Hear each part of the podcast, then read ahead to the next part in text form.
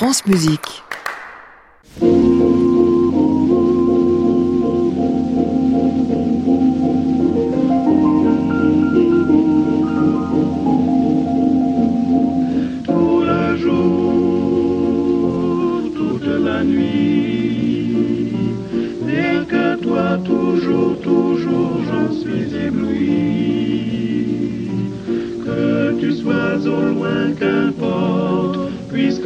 Tendrement je t'emporte, mon amour,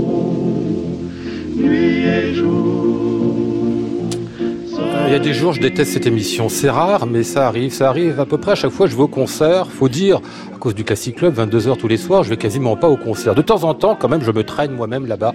Ce soir, par exemple, au tête des Champs-Élysées à Paris pour entendre Arcadie Volodos. J'étais pas allé au concert depuis six mois, je crois. Je vous ai dit déjà qu'Arcadie Volodos était un pianiste merveilleux, un poète. Je vous ai pas dit que c'était un génie. Je m'en suis rendu compte ce soir. C'était un génie dans les euh, six moments musicaux de Franz Schubert qui nous a fait avec un science, une science des plans sonores, des inventions, des couleurs. Il a une couleur à chaque doigt. Il a une intensité à chaque doigt. Il fait ressortir des choses que vous avez jamais entendues et tout ça dans une harmonie que vous avez jamais entendue non plus. C'est un type absolument remarquable. Je vous dis pas pour vous dire mon enthousiasme seulement. Peut-être qu'il y en a parmi vous qui ont jamais entendu Arcadie Volodos. Si c'est le cas, allez l'entendre. Euh, si c'est le cas, achetez ces disques. Il y en a quelques-uns. Un Brahms qu'on va écouter dans un instant par hasard. Vous aurez là-dedans de quoi vous nourrir spirituellement pour au moins 20 ans. Je sais que médiocre recommandé, ça va durer trois jours. Dimanche, j'aurai tout oublié. Mais enfin, je peux vous dire ce soir, savoir que Volodos existe, on est un peu plus heureux d'être au monde. Allez, je déteste pas eux quand même, les invités du soir. Marie Perbost, Angélique Boudeville et Louis-Noël Bestion de Camboula sont avec moi jusqu'à 23 heures. Bienvenue à tous dans le Classic Club.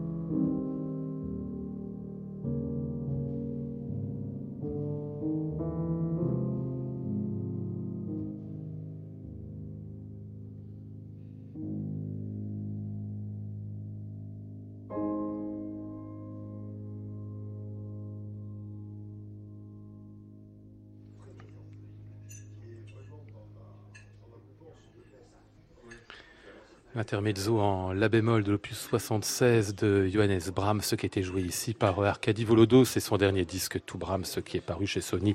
On en a parlé déjà dans cette émission, on en a dit beaucoup de bien et c'est le mérite largement. Bonsoir Marie Perbost. Bonsoir. Est-ce que vous avez entendu Arkady en concert cet été, c'est ça? Absolument. Il Ah me ouais semble que par hasard, euh, j'ai franchi les portes du Mozarteum à Salzbourg, Ah oui. où j'étais à l'académie et on m'a offert une place pour ce merveilleux concert. Moi qui suis pas très très passionnée par le piano Ah bon solo, toutes mes excuses à Oui, tous ces grands talents. Euh, je dois dire que je suis restée bouche bée, c'était absolument splendide. Ouais. Qu'est-ce que vous faisiez à, à Salzbourg? J'avais la chance d'interpréter ma première Pamina. Ah, magnifique. Oh oui, Où ça? beaucoup de chance. Eh bien, l'académie de Ah, Salzbourg, qui est quand même une académie exceptionnelle d'opéra, forme euh, des jeunes chanteurs du monde entier. Et cette année, nous montions, comme c'est original, la flûte. Je suis enchanté.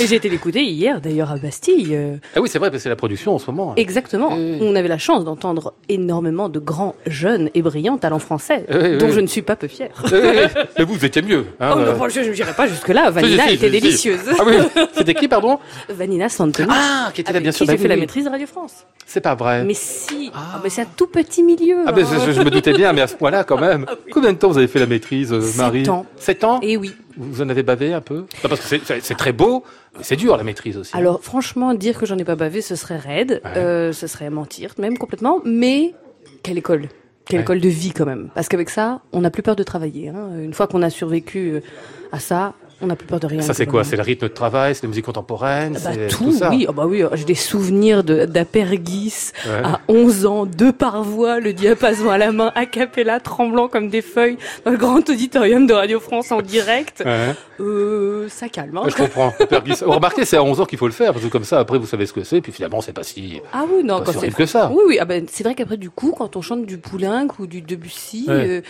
il y a une, comment, on ne sent plus libre quand même. Pas hein. so facile, ouais, ouais. L'histoire de l'art, vous en avez fait, Marie Perbost Eh bien oui, absolument. Comment Vous ça êtes se fait bien renseigné. Oh, Un peu, comme ça. Je, je lis les biographies. Oui, j'ai la chance euh, d'avoir une licence d'histoire de l'art Ah et d'archéologie. J'ai fait des fouilles, figurez-vous. C'est pas vrai. Mais si Mais où ça Eh bien, j'ai creusé un cimetière mérovingien. Non. Mais tout à fait, monsieur, mais tout à fait. Pourquoi j'irais inventer des choses aussi farfelues?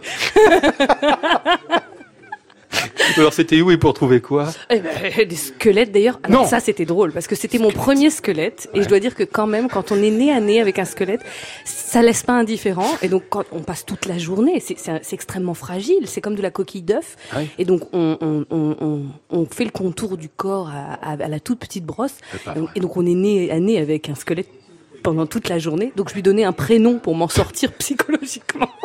Et donc il s'appelait Jason. Jason. Voilà. Non, c'est tout ce que j'ai. Je suis désolée. Je crois que Pourquoi ce soir, on Jason C'est tout ce qui m'est venu. Mais c'est pas. C'était extraordinaire. hein. Ah oui, non, j'imagine bien. On ouais, prend ouais. conscience de beaucoup de choses hein, Oui, quand on fait ça. De ce qu'on est, quoi, de la fragilité on de est notre bien être. peu de choses. Mérovingien, ça remonte à quelle période Ça, je me rends même pas compte. Entre le 9e siècle et le 11e siècle. Ah, c'est pas si vieux que ça, quoi. C'était pas un australopithèque, quoi. C'était. Non, non, non, non. Non, c'était- D'accord. Très bien. Euh, elle a envie des choses avec Jason. Euh, salut, Angélique Boudeville, bonsoir. Bonsoir Lionel. Nous, on s'était vu, parce que là, c'est la première fois que je rencontre Marie Perbost, mais vous, on s'était vu il y a un an, Un an, quand vous exactement. aviez remporté le deuxième prix du concours Voix Nouvelle, voilà, trois ça prix sur euh, cinq Parce que vous d'ailleurs. avez eu le Le, prix du public, en plus. le prix du public et le prix de, des théâtres suisses. Ouais, Et depuis, il s'est passé plein de choses, j'ai l'impression. Oh oui, le chemin euh, continue, euh, nous avançons pas à pas avec les productions qui s'enchaînent, les projets qui arrivent, donc on ne s'ennuie pas. Oh. On parlera de la chauve-souris avec vous un peu plus tard dans ce programme. Je salue aussi qui sera avec nous euh, Louis-Noël Bestion de Camboulas. Bonsoir. Bonsoir. Euh, je savais pas que vous étiez un jeune soliste, vous, parce que je vous connais depuis tellement longtemps, j'ai l'impression que vous êtes un, vous faites partie du milieu, ça y est. Bah, c'est vrai que ça fait quelques fois qu'on se voit, ouais, c'est toujours assez agréable de revenir. Ouais. Et à chaque fois, finalement, je reviens avec une casquette différente, donc C'est ça, oui. Parfois directeur d'ensemble, parfois organiste, et donc cette fois-ci organiste, meneur d'ensemble aussi, les Voilà, deux, euh, pour les deux euh, cette collection Harmonia Nova. On en avait parlé déjà il y a un an de cette collection, je crois, puisque elle existe chez, venu, oui, Harmonia Mundi. C'est vrai que vous étiez déjà, qui Mm. nous permet de découvrir euh, tout un tas de jeunes artistes, soit de leur donner leur premier disque, euh, soit de leur permettre bah, d'inventer quelque chose en récital. Ce que vous avez fait, euh, Marie Perbost, avec votre disque à vous, Une jeunesse à Paris? Alors on va le découvrir tout de suite, ce disque-là, tiens, sans plus tarder, avec la musique de Francis Poulenc. Oh, on a compris que vous étiez très jovial comme jeune fille, mais que vous aimiez aussi la, la musique triste. Oui. Oh oui, et sanglotée.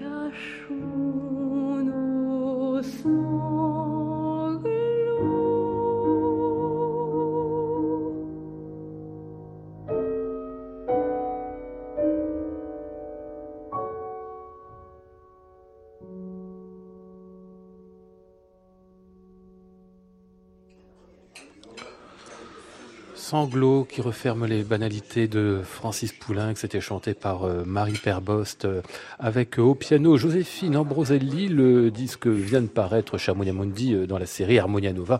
C'est le numéro 7 de cette série consacrée à vous, Marie Perbost, et à ce thème Une jeunesse à Paris. En fait, vous avez rassemblé, si j'essaie de résumer un peu le disque, des musiques de la fin 19e, début 20e siècle, et dans des genres très différents, puisqu'on trouve à la fois de l'opéra, quasiment de la revue, et de l'opérette. Absolument.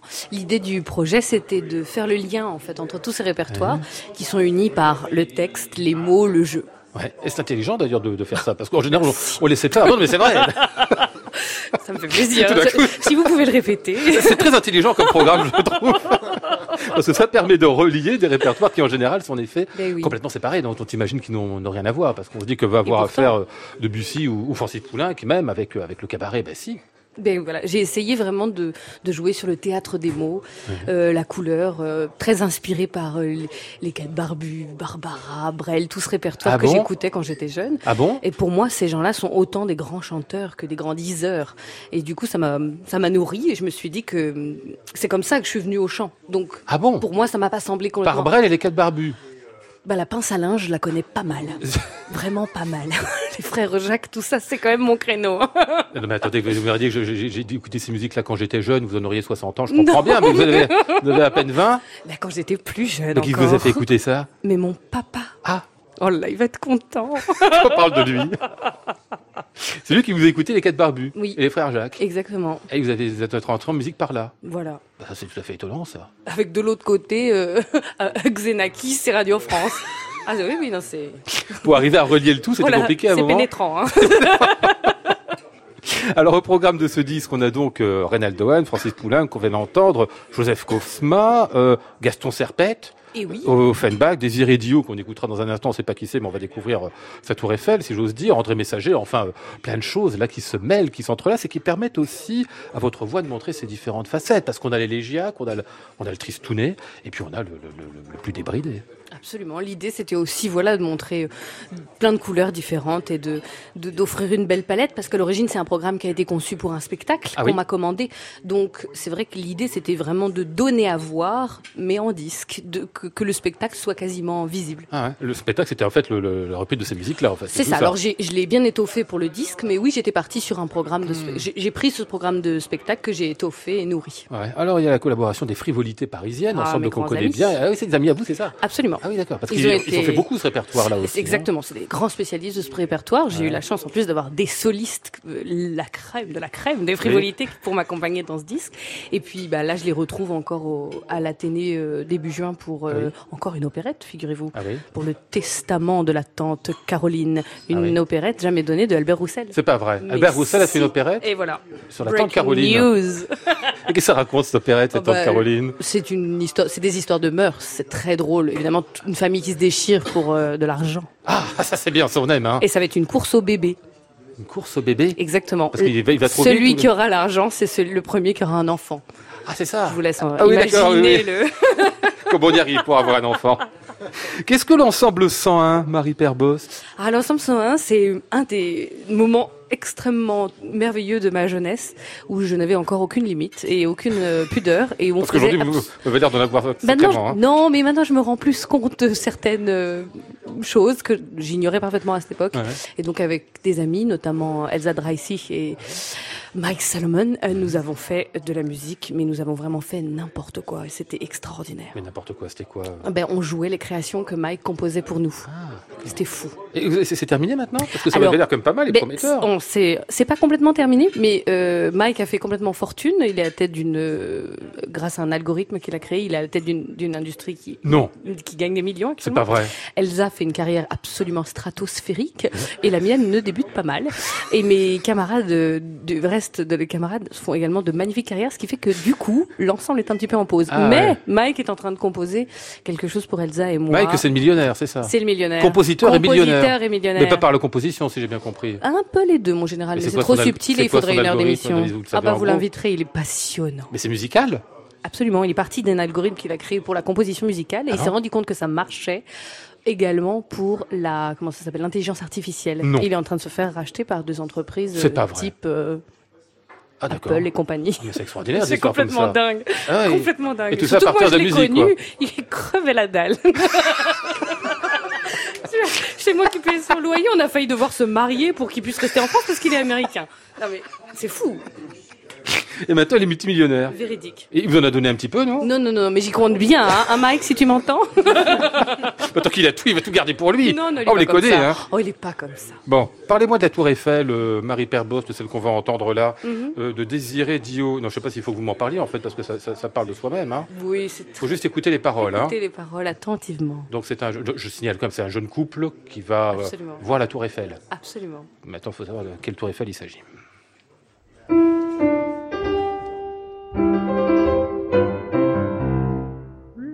Lendemain de mon mariage, Daniel fit la proposition d'aller faire un petit voyage à Paris pour mon instruction. Au champ de Mars, nous arrivâmes en passant sur le pont d'Iéna.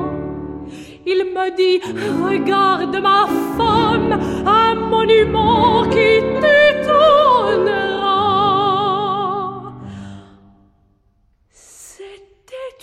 Tour magnifique, en fer se dressant vers le ciel.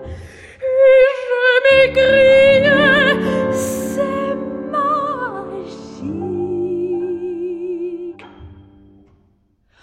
Ah Daniel, mon cher Daniel, ah Daniel, mon cher Daniel, que c'est donc beau, que c'est donc beau la tour Eiffel.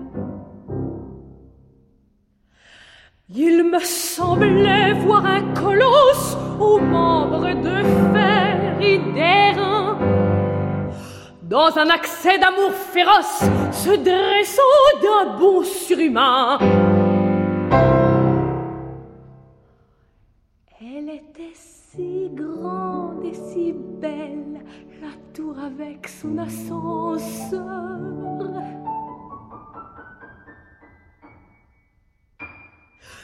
Quelle masse, quel fier modèle, je sentais battre mon cœur. Comme dans un rêve extatique, j'eus un plaisir surnaturel.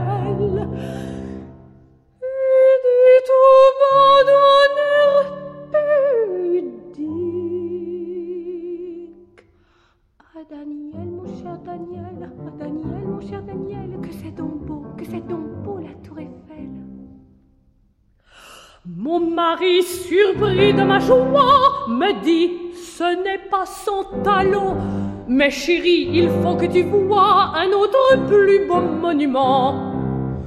Détourne tes yeux de ce dôme, et puis tous les deux nous irons contempler la place Vendôme et la tour faite de canons. Et quelques tours de roue, je vis un tuyau solennel. Et je dis en faisant l'amour? Ah Daniel, mon cher Daniel, ah Daniel, mon cher Daniel, ça ne vaut pas, ça ne vaut pas la tour Eiffel. Enfin fatigués, nous rentrons à notre hôtel continental. Daniel voulait tout feu, tout flamme, user de son droit conjugal. Il avait soufflé la bougie et me disait très allumé Je sens ce soir, ma chérie, que je ne t'ai jamais tant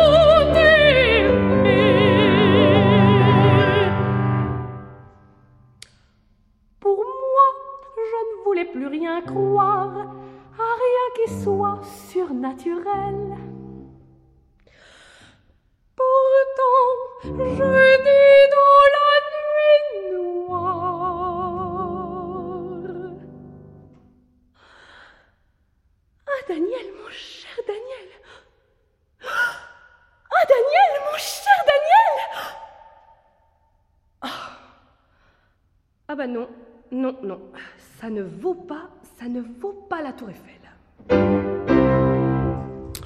la tour Eiffel. De Désiré euh, Dio. Vous avez bien compris de quoi il s'agit, hein, parce que nous prononce très bien le français, euh, Marie Perbost.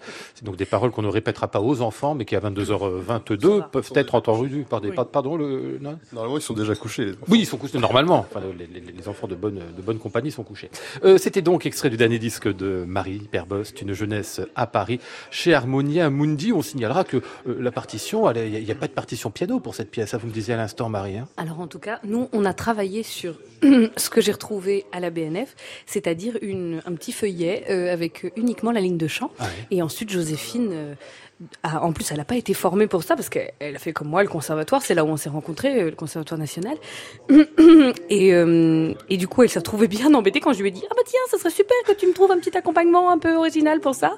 Donc euh, elle a un petit peu râlé et ensuite elle nous a fait ce petit chef-d'œuvre dont je suis très très fière. Ah ouais, parce que c'est une partition comme il y avait à la fin 19e, début 20e, juste une ligne de Ah, chant, voilà, un ça, on dans la rue, comme ça. Exactement. La musique populaire au meilleur sens du terme. Euh, on retrouvera Marie Perbost en concert le 4 mai au festival Pacadeauville, la Passion selon Saint Jean de Jean-Sébastien Bach avec euh, Valentin Tourné et ses troupes, et puis Roussel le testament de la tante Caroline dont vous nous parliez tout à l'heure, avec les frivolités parisiennes, histoire d'argent, euh, d'héritage et de euh, bébés. Ce sera le 2 juin au théâtre de Saint-Dizier et puis du 6 au 13 juin à l'Athénée à Paris. Classic Club, Lionel Esparza, France Musique. Louis-Noël Bestion de Camboulas. J'adore prononcer votre nom toujours. J'ai l'impression quand je le Vous- À prononce. chaque fois, vous le prononcez tellement bien. Mais je, parce que je le prononce six fois au moins dans l'émission et j'adore ça. J'ai l'impression d'être un noble provençal. Avant Bah, qu'on ait coupé ça la tête du roi. Ça façon. vient de là, hein. Il n'y a pas de problème, c'est exactement ça. L'orgue de Salon Cavaille-École. Faut me parler de cet instrument, Louis-Noël, parce que alors déjà me expliquer ce que c'est qu'un orgue de salon, quelle différence avec un grand orgue d'église? Bah alors, on imagine souvent un orgue complètement différent de celui d'une cathédrale. Finalement, euh, pas tant que ça. Ça peut être aussi grand que celui d'une cathédrale. C'est juste qu'au 19e siècle, les salons pouvaient être très très grands. Euh, c'est vrai qu'on s'imagine souvent des salons parisiens. En fait, il y avait des salons parisiens qui avaient des orgues, mais des salons immenses. Ou alors des salons euh, justement de, euh, de châteaux, par exemple. Il y avait un, il y avait un célèbre noble qui s'appelait le baron de l'épée, qui était apparemment un, peu fou et qui jouait du Wagner sur son orgue seul Ah face à, face à l'océan. Un petit château, je crois, enfin un très grand château en fait, qui était en face de, enfin dans le Pays Basque, en face de la mer. Et, euh, et en fait, par exemple, cet orgue-là sur lequel il jouait du Wagner, il se trouve aujourd'hui au Sacré-Cœur. Ah oui. Donc en fait, c'est des orgues. Il n'y a pas euh, grande différence en fait. bah, c'est des orgues assez immenses, quoi. Ah. Et donc celui qui est à Royaumont, c'est un très grand instrument qui était dans un salon avant, un peu une situation euh, incroyable aussi, un, un grand salon face au lac Léman. Ah oui. En Suisse. Voilà, un grand, enfin euh, à la frontière euh, française. En tout cas, qui était voilà, qui avait été commandé pour un pour un riche euh, industriel, il me semble. Et, euh, et donc qui était dans un énorme salon où moi je me suis imaginé qu'il pouvait y avoir un certain nombre de rencontres parce qu'on n'a pas en fait de précisément de partition ou de notes de tout ce qui pouvait se passer. On n'a pas précisé, pardon, que l'orgue en question, c'est un cavaille-école quand même. Voilà, hein. c'est un pas, pas n'importe C'est un quel, peu le, marque, Stradivarius hein. du, du C'est ça, 19e ouais, ouais, siècle pour l'orgue. Et euh, moi, je me suis un petit peu amusé à imaginer de la musique de chambre autour de cet instrument, Hmm. parce que je trouvais ça un peu triste de se dire qu'il y avait un orgue dans un salon et que l'organiste jouait Bah seul. oui. ouais. Autant l'entourer de quelques compères. Euh, Il est où actuellement l'orgue en question? Eh bien, il est dans le dans le grand réfectoire de Royaumont, donc Ah en ouais fait le lieu où il y a la plupart des concerts de, de la fondation. Ah oui, il a été amené ici il y a des années et des années, c'est ça Voilà, au début du du XXe siècle, quand la quand la fondation en fait a été euh, a été créée, parce Ah que ouais. c'est un lieu quand même assez incroyable. Royaumont, c'est je crois la première fondation en France euh, dédiée à la musique. Et d'ailleurs à l'époque c'était la musique, mais aussi les les arts en général, et puis les sciences humaines. Enfin, c'était vraiment une volonté après la guerre de réfléchir. euh, ensemble à un monde euh, voilà un monde nouveau après la guerre euh, œuvrer ensemble euh, sur de la musique euh, sur de sur différents arts. Et donc ils ont amené cet instrument parce que ça leur semblait euh, indispensable d'avoir un orgue euh, dans ce lieu Eh ben, on va l'écouter, cet orgue en question, l'orgue de salon Cavaille-École, donc, est à Royaumont euh, aujourd'hui, Mmh. joué par Louis-Noël Bestion de Camboulas sur ce disque, euh, qui est donc bah, le numéro 8 de la collection euh, Harmonia Nova. Vous avez enregistré plein de choses, on déclinera tout à l'heure, mais là, on va entendre Soir d'hiver, c'est une pièce de Nadia Boulanger.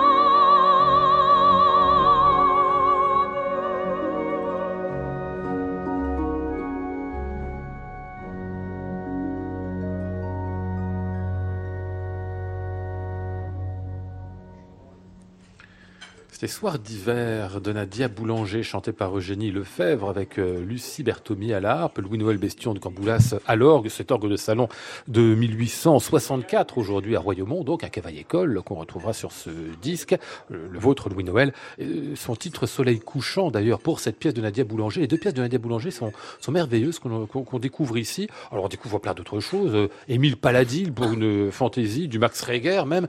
Vous êtes allé chercher tout ça parce que c'est des pièces. alors, il y a des pièces de forêt bien connues, mais il y a vraiment des Oui. raretés là-dedans. hein. Bah, il y a quelques raretés, c'est vrai. Alors, il y a des choses qui, qui sortent tout simplement de la bibliothèque de Royaumont. Ah oui. Parce qu'il y a une très belle bibliothèque à Royaumont.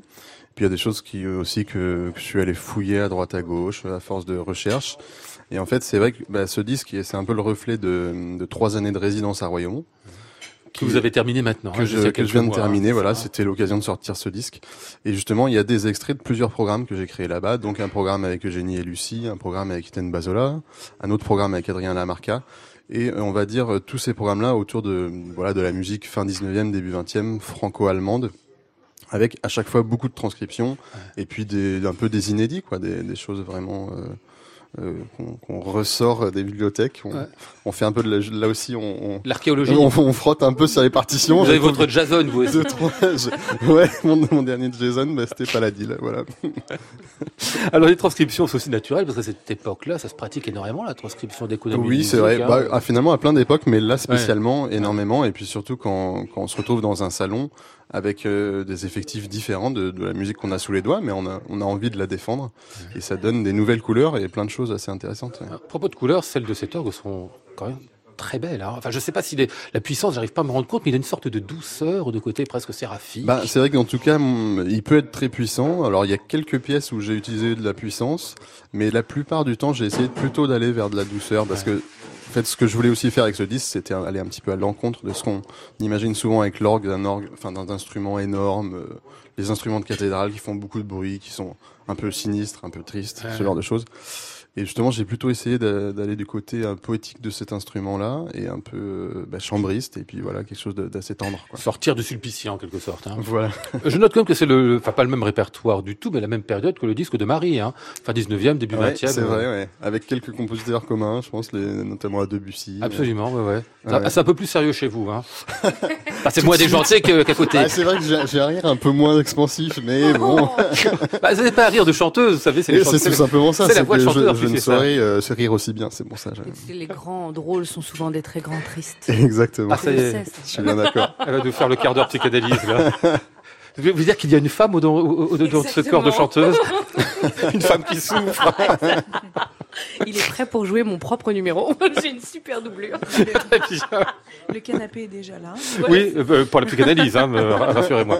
Euh, le disque, j'y reviens, pardon, sur les alliages sur cet orgue, euh, Louis-Noël Bestion de Camboula. Parce que là aussi, c'est très très beau ce que vous faites entre l'orgue et la harpe, comme on vient de l'entendre juste là à l'instant, ou entre l'orgue et l'alto, comme on va l'entendre dans quelques dans quelques minutes là. Vous arrivez à trouver des, des couleurs aussi, des alliages qui sont vraiment magnifiques. Ouais, bah c'est vrai que ça c'était une expérience assez euh, assez incroyable, assez inoubliable, parce qu'en plus l'orgue et l'alto, bon, c'est des instruments qu'on met souvent un peu d'ailleurs Mmh. de côté et qui se euh, retrouvent assez peu souvent. Et avec Adrien, euh, bah, ça a été une super rencontre déjà humainement, musique, et puis beau, musicalement. Et c'est vrai que les couleurs euh, se sont mariées euh, magnifiquement. Eh bien, vous entend tous les deux ici dans cette romance oubliée de Franz Liszt.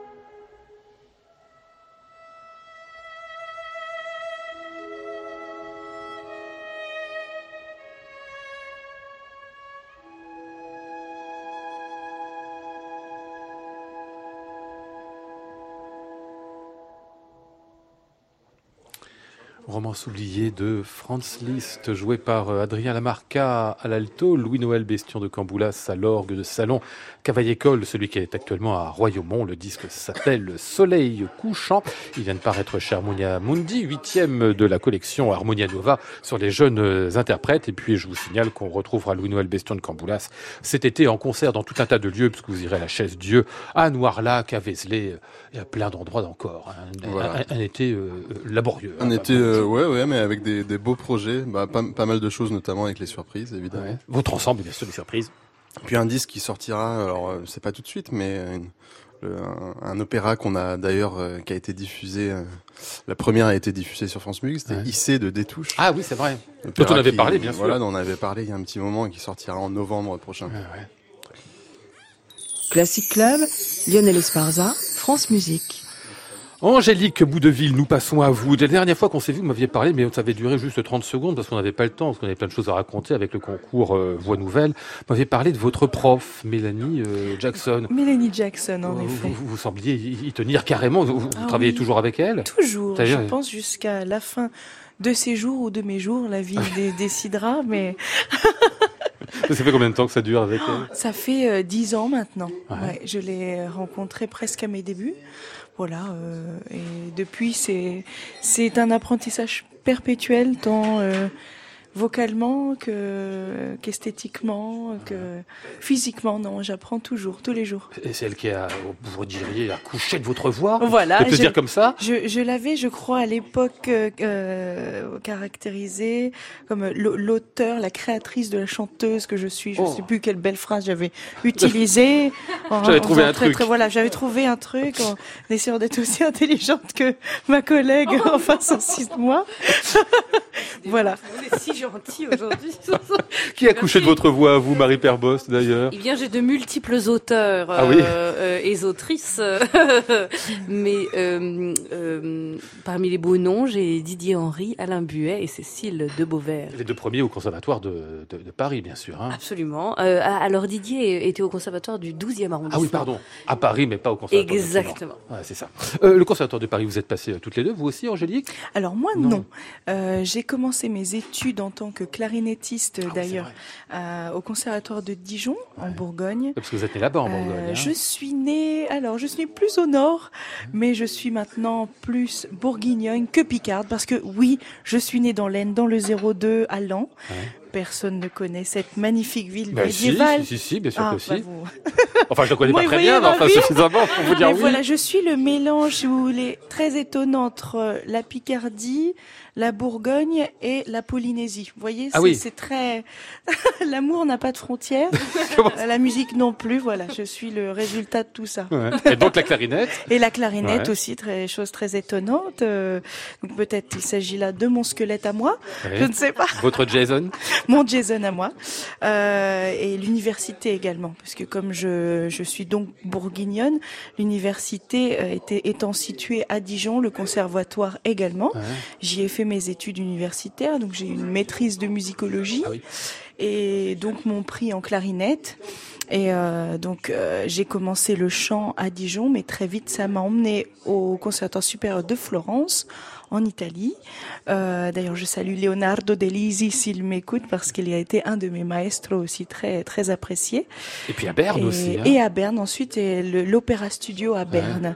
Voilà pendant deux L'Opéra ans. Studio qui est une sorte de petite troupe en fait, hein, c'est ça, de jeunes chanteurs Voilà, en fait, non, pas Non du tout. C'est vraiment, voilà, comme euh, l'Opéra Studio de, Ah, de. Paris, à un autre niveau évidemment, euh, mais qui m'a permis ensuite d'intégrer une sorte de troupe en, en Suisse, mais les, les troupes malheureusement disparaissent de plus en plus Ah, dans le là-bas monde aussi, oui. également, et Mm. donc euh, les guests sont rappelés de façon régulière, mais on ne peut plus nommer euh, ce genre de d'invitation et, et de contrat comme étant euh, en faisant partie d'une troupe, quoi. Ah ouais. Mais j'étais guest régulière, on va dire. Mhm. Donc oui, ça m'a permis de faire des, des tournées assez importantes quand je, je prenais rôle dans, dans un opéra. On pouvait faire jusqu'à 20 dates quand Ouais. même. Donc c'était sympathique. Et puis après, ben, il n'y a pas si longtemps que ça, hein, parce que vous êtes toute jeune, septembre 2017, à l'Opéra de Paris, vous entrez donc à l'Académie lyrique. Hein. Absolument. Donc euh, En même temps d'ailleurs que, que Marie, hein, vous avez fait euh, en même moment. Hein. Eh oui.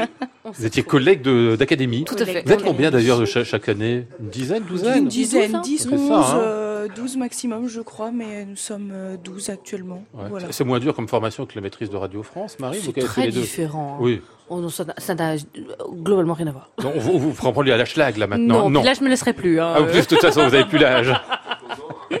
Mais quand même, il y a beaucoup de choses à y faire. Il y a à apprendre son métier d'une certaine manière sur Exactement. les planches, hein, c'est ça, Sur hein, les Angélique planches, sur les planches, euh, euh, côtoyer des, des personnes euh, merveilleuses euh, avec des talents euh, incroyables, que qu'il s'agisse de chefs de chant, de, de chanteurs euh, et de chefs de chant qui se destinent d'ailleurs à la direction d'orchestre.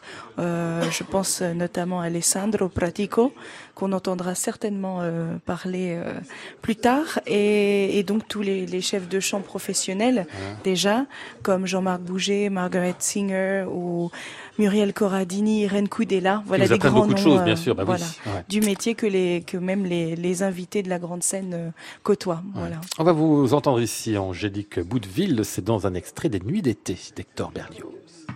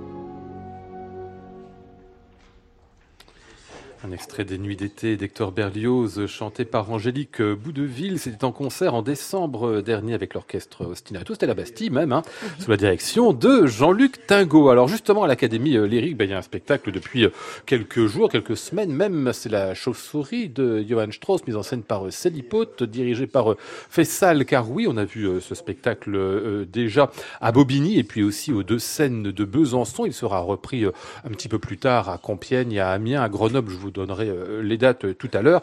Cette chauve-souris, euh, vous êtes quel rôle? Rosalinde, si j'ai bien vu Absolument. oui.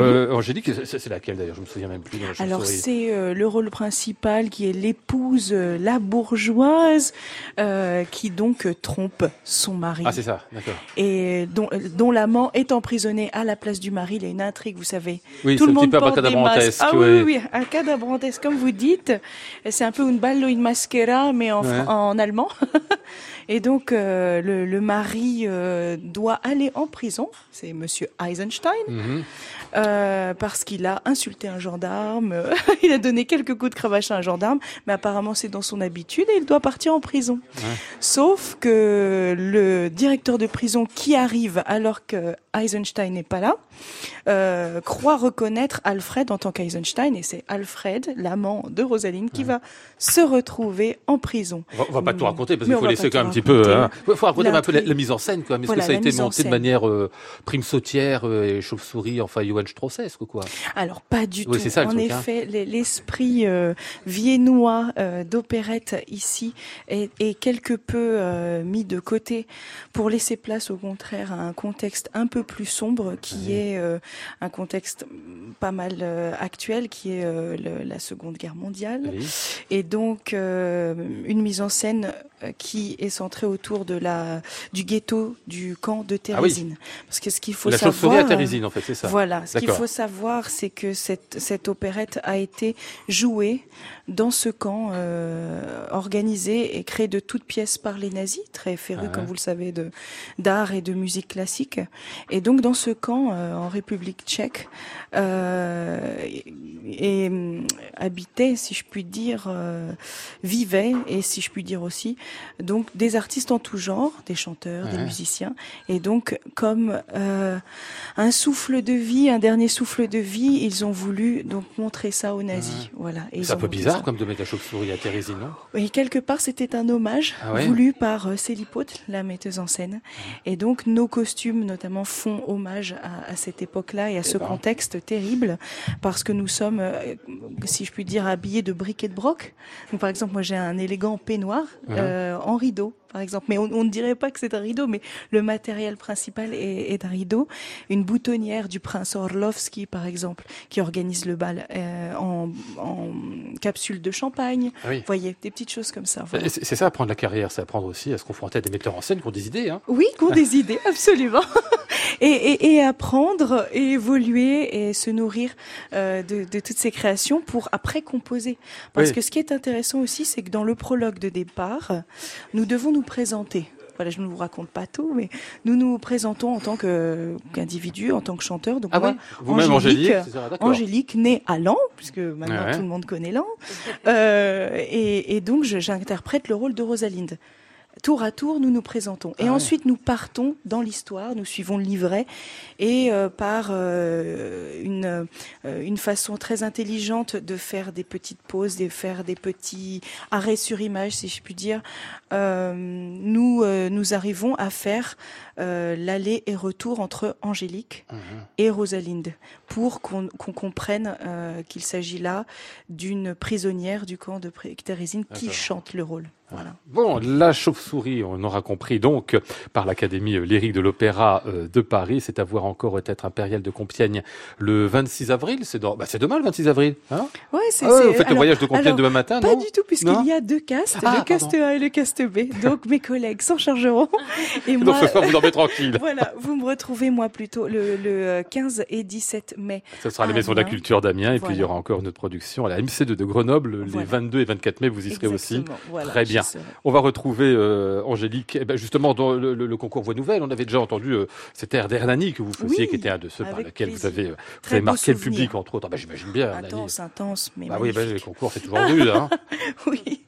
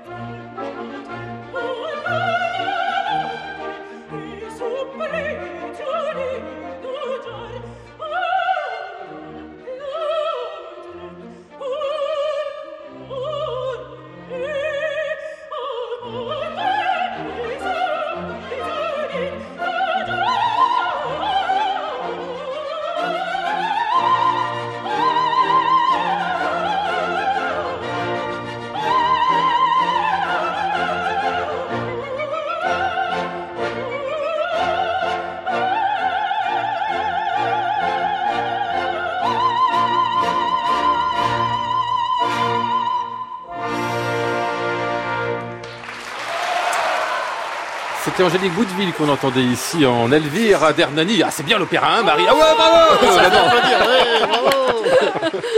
C'était au concours Voix Nouvelle en 2018. Angélique Boudeville qu'on retrouvera donc, bah, plein de fois la saison prochaine et puis encore la fin de saison qui vient là puisque vous serez euh, aux têtes des Champs-Élysées pour chanter Mozart les 2 et 3 juin. Vous irez bientôt faire Leila des euh, pêcheurs de perles à la Philharmonie de Paris et puis ce sera la prise de rôle pour Angélique Boudeville de Fiordiligi euh, à Tours au mois de septembre. On arrive presque à la fin de cette émission. Je voulais euh, lancer juste un petit, un, petit mot, une sorte d'hommage, un clin d'œil à Jean-Pierre Mariel dont on a appris la disparition hier. Alors Jean-Pierre Mariel, c'était évidemment le diable par la queue, les galettes de C'était les Grands Ducs, enfin plein de films comme ça. Mais pour les mélomanes, c'était évidemment Tous les matins du monde, 1991, Alain Corneau, euh, d'après le roman de Pascal Quignard. On se souvient de Gérard Depardieu et de Guillaume Depardieu en Marin Marais, euh, vieux jeune. Et puis il y avait bien sûr Jean-Pierre Mariel en Monsieur de Sainte-Colombe et Jordi Saval à la viole de gambe. Bah ouais, c'était bien aussi.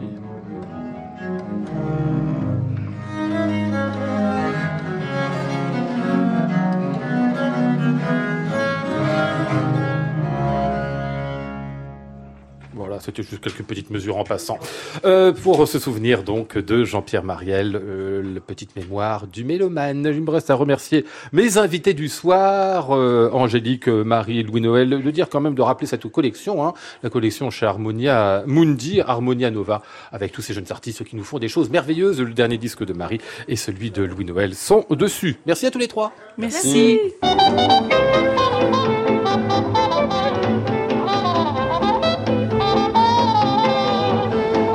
Étions ce soir avec euh, Maud Nourri, Flora Sternadel, Antoine Courtin, Alexandre Martin et Marcos Darras. Voici le ciel peuplé de ces moutons blancs. Voici la mer troublée, spectacle troublant. Je vous retrouve demain, vendredi, c'est l'émission que toutes les chanteuses détestent, le Club des Critiques. Ah, ce sera le Club des Critiques. Demain, vendredi, 22h. J'entends la ville qui me dit bonsoir et moi sur le quai de la gare, je dis de mon mieux des mots d'adieu.